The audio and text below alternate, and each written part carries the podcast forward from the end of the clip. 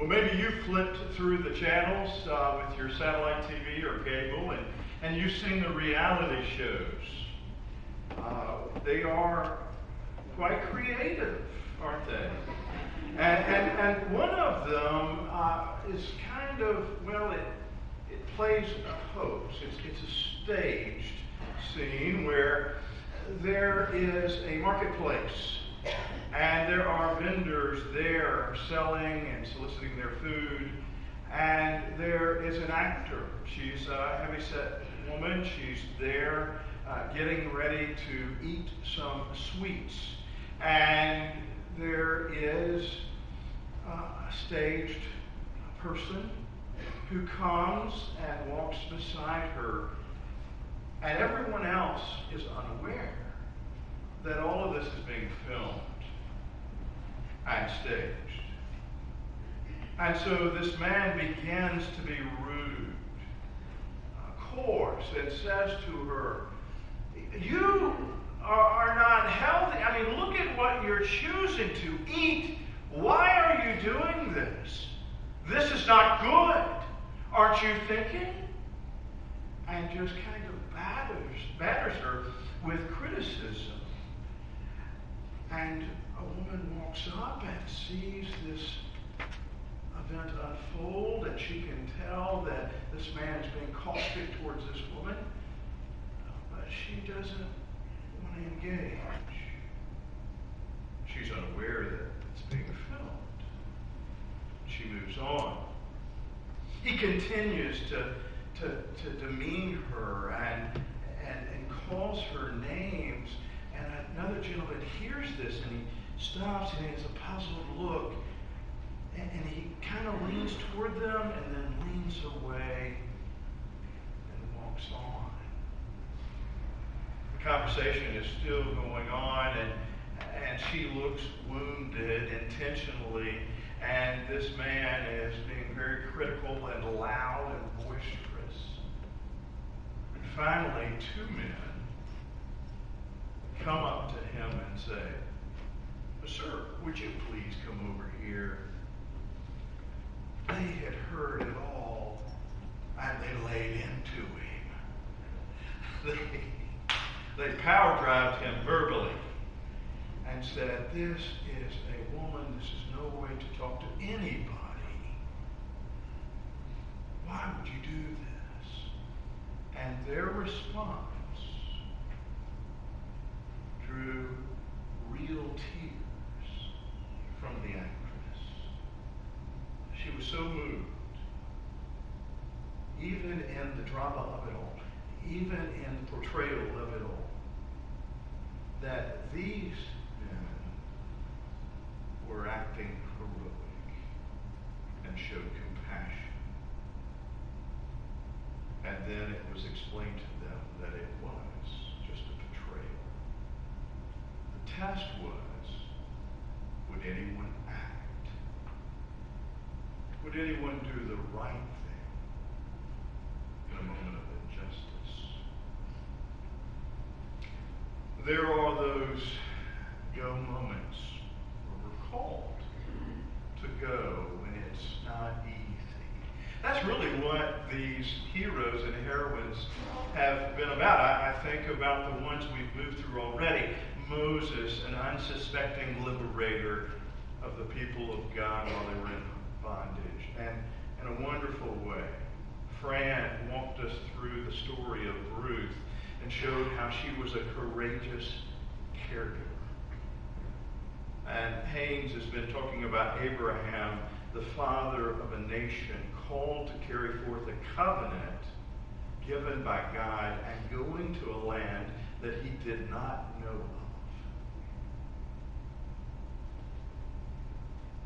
Today, we look at another character. And you know what's interesting to me is that these characters, real people in the Bible, uh, they were not candy coated by those who portrayed them, by those who recorded these actual events. I mean, let's take a look at the one that we're going to talk about today, David. He was described as a man after God's own heart.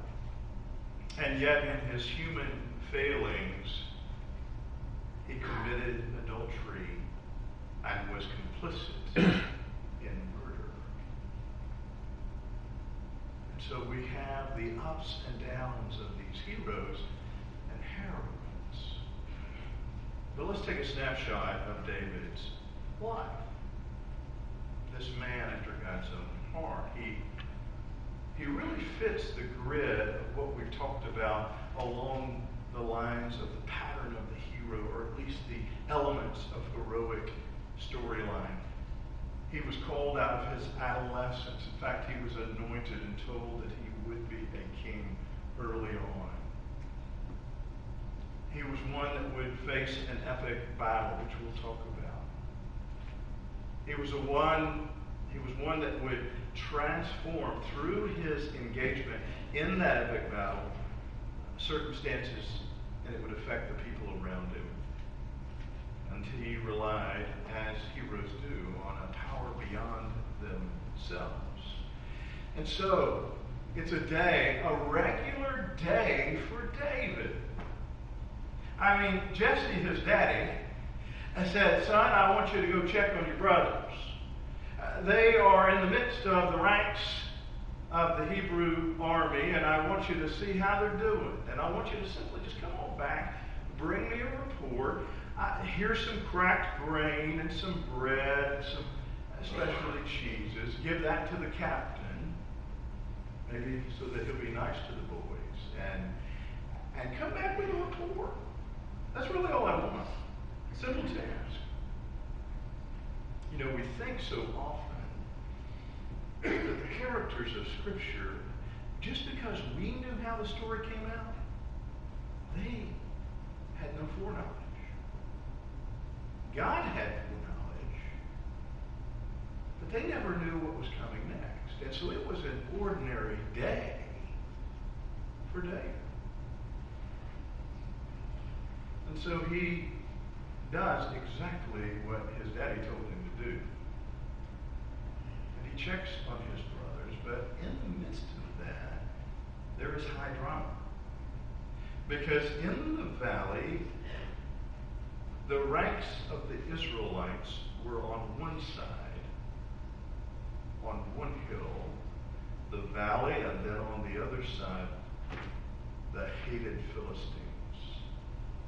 And they had a champion, Goliath. And he said, Who is man enough to face off with me? Let us pray. God, it's a familiar story for us. We learned it most likely as children. But we pray for fresh truths from that which is familiar. Help us not to be numb because we know some of the facts, but help us to be renewed by your Holy Spirit and insights that will be relevant for us today. May the words of my mouth and the meditation of our hearts together continue to be acceptable unto you. O Lord, our strength and our Redeemer. You see, one of the things they did to minimize, it was part of the military science in the day, to minimize bloodshed, was they would say, why don't we have one on one? One warrior facing another. And so you fight your strongest warrior. we know that Goliath, you remember when the people of God were entering into the promised land, they were afraid because there were giants in the land. This was one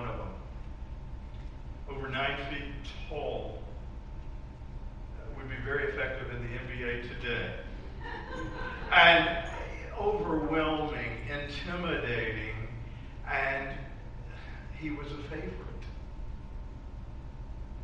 If you were betting on him, he would be a good bet. And David is watching all of this, and he's watching the Israelites, the Hebrews, back and in fear watching Saul. That's interesting. Saul was a foot taller than anybody else in the ranks. He was larger and taller in stature, and it seemed logical that he would be the one to face off. But there was a timidity about him. He saw what he was up against, and so did the Israelites. But David could see more. More than just the Philistine. Circumstantially, they were fearful about what might happen. David could see what could happen. And for him, it was a go moment. There are go moments in our lives, and I want to tell you, they are not telegraphed. They are not texted to you beforehand. They will not be phoned in. They are special, anointed encounters that God calls us to in the ordinary. And in the ordinary, something extraordinary can happen. Maybe you've had one of those go moments. A loved one has a problem with addiction. It's being identified by others. They're in denial, but you, along with a number of friends and family, see them and you go to them and you confront them and say, There is help. We're here to help, but we want to get you help. Or maybe someone is struggling uh, with another kind of infirmity. And you said, you know, let's let's get you scheduled for the physician. That's those symptoms are pointing towards something. I'll take you there.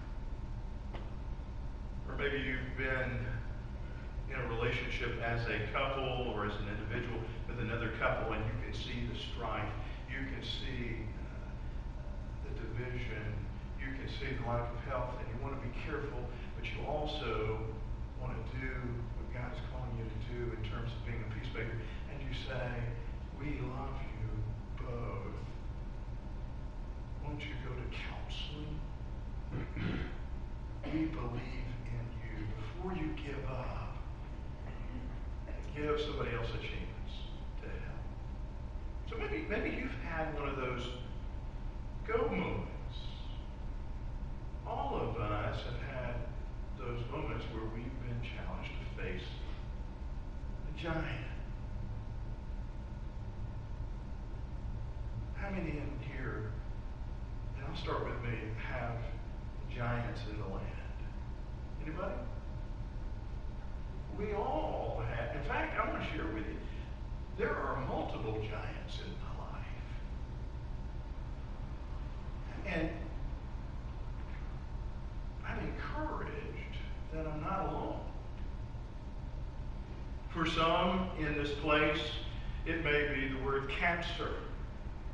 And it's a diagnosis that is a giant, and, and you've had to face off with it, or a, a, a physical ailment, or depression, which is a real thing for real followers of Christ, or financial collapse and bankruptcy, or, or maybe it's uh, simply an emotion that you battle with, and it's an ongoing battle, anger, and fear, and anxiety, or maybe, maybe a self-imposed guilt that's unjustified, or a lack of forgiveness towards someone else, a resentment that has built, or some kind of addiction, whatever it may be, pornography, uh, liquor, you name it, there are giants. And, and there are contributors to this. Some of them have to do with sin uh, and, brokenness in our own lives and weakness. Uh, some of them have to do with simply circumstances we didn't bring on ourselves, but we still got to face it. And some just happen as part of a, a world that's imperfect. But I'd venture to say all of us have giants. There are those go moments where it becomes time to engage in the battle. Even though we didn't have a lot to go on, like David, it's time to be faithful.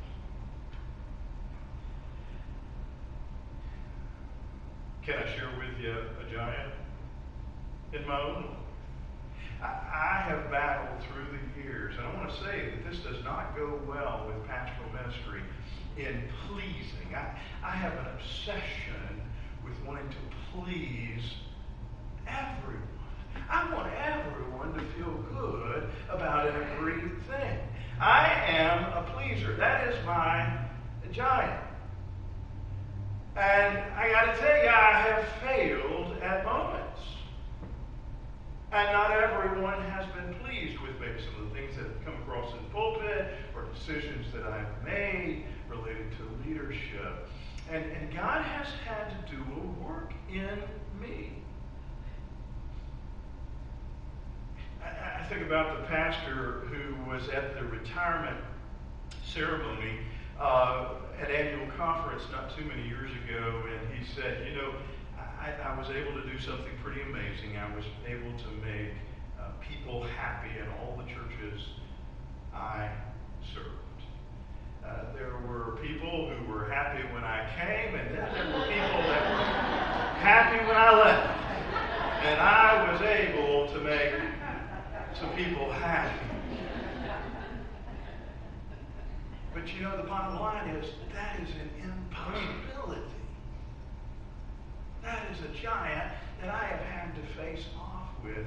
And the Holy Spirit has whispered to me many times, Tim, you are more concerned about pleasing your people that you serve in your flock than you are me.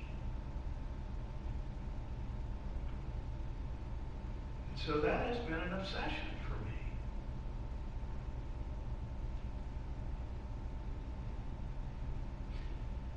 What's your job? Say your giant is not my giant. And there are those moments, those go moments, where they're just not a lot of fun. Uh, recently, uh, I was able to share with some of you, my daddy um, has struggled physically and, and, and um, has struggled with his emotions.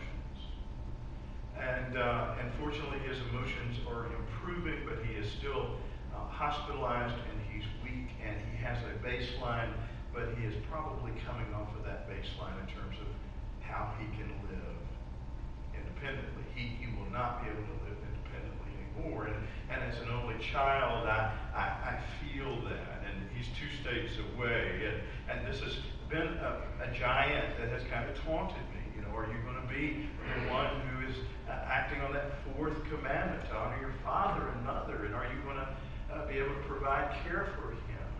And God has masterfully worked. I mean, sent in angels uh, to help me. I got a phone call last night from a woman who has been a longtime friend of the family, and she said, I'm here, and my uncle has stepped in, his brother, and, and, and we, we have gotten his condo ready. And, and one of the things that I did for him to come home is I put handicap accessibility handles on the toilet and, and uh, and, and put fixtures on the shower so you can grab on and bathe. And, and one of the uncles said, Do you think he's going to like that? And I had to pull up my big boy britches and say, You know what? Right now, my value is not about being liked, it's about being one who's compassionate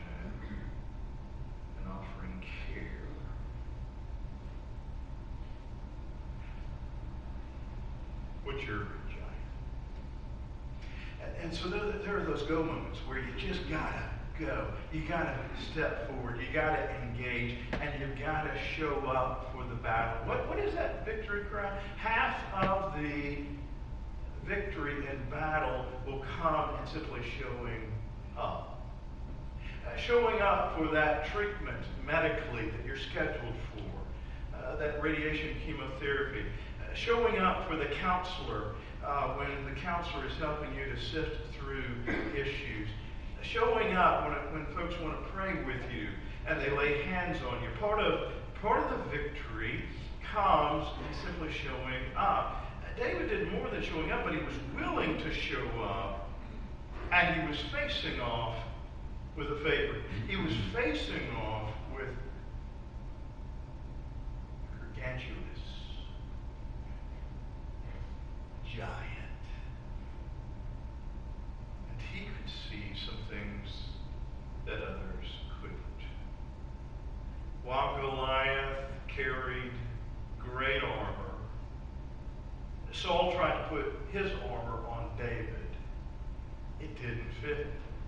It did not work. We have to wear our own armor. And as he engaged in battle, David turned to the Israelites and said, Are you going to let this Philistine mock the people of God, to curse our living God? And so, with great boldness and courage, with a fearlessness, he entered into battle. And they said, He is too big to defeat. And David said, He is too big to miss.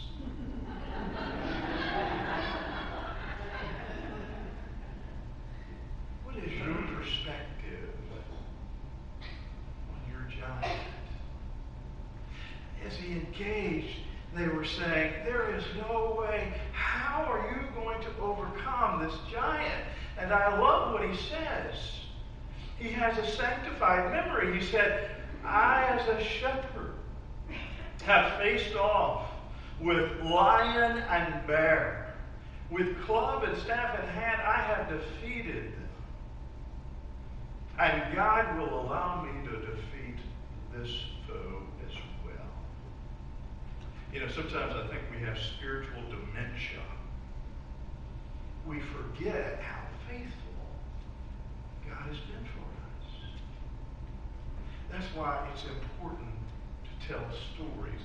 Uh, I, I, was blessed to be in the North Georgia mountains for a couple of days this week with um, our two youngest uh, children, Rebecca, who's, I say youngest, 21, and, and Jordan, who's 18, and then Delia. And one of the beautiful things that happened is as we sat in that cabin, we were faced with each other, and we had no Wi-Fi, no internet. Do you know what that does for young people? I, I thought, I was concerned that they were going to go into a seizure.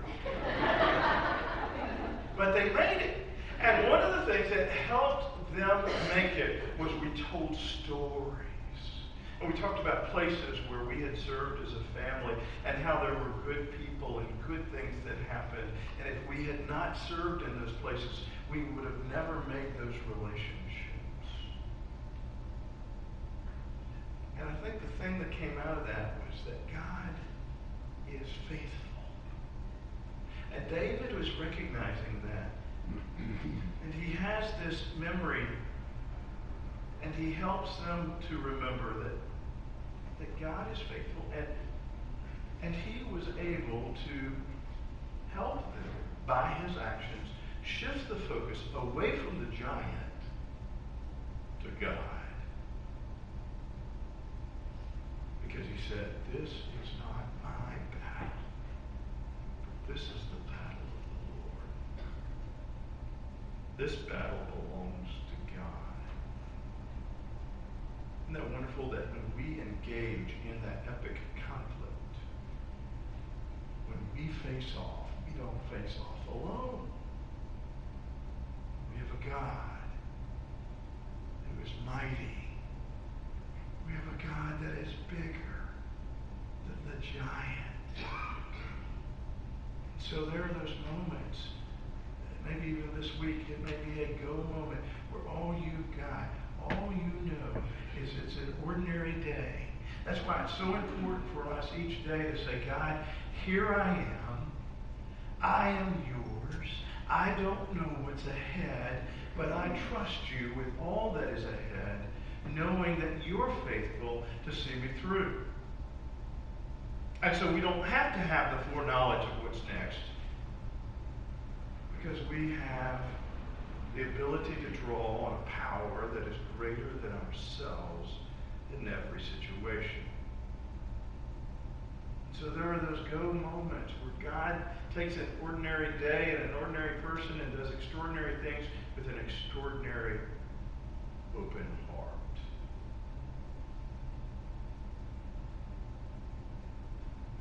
And some of those giants may not be fully defeated. One day, justice will come. One day, we, like David, will be able to cut off the head of the Philistine. But until then, we press on. As Paul said, I have not yet come to that place of finishing, but I press on. And while I am wasting away outwardly, inwardly, I'm being renewed through the power of Christ in me. So, friends, take courage. Take courage. But the battle is not yours,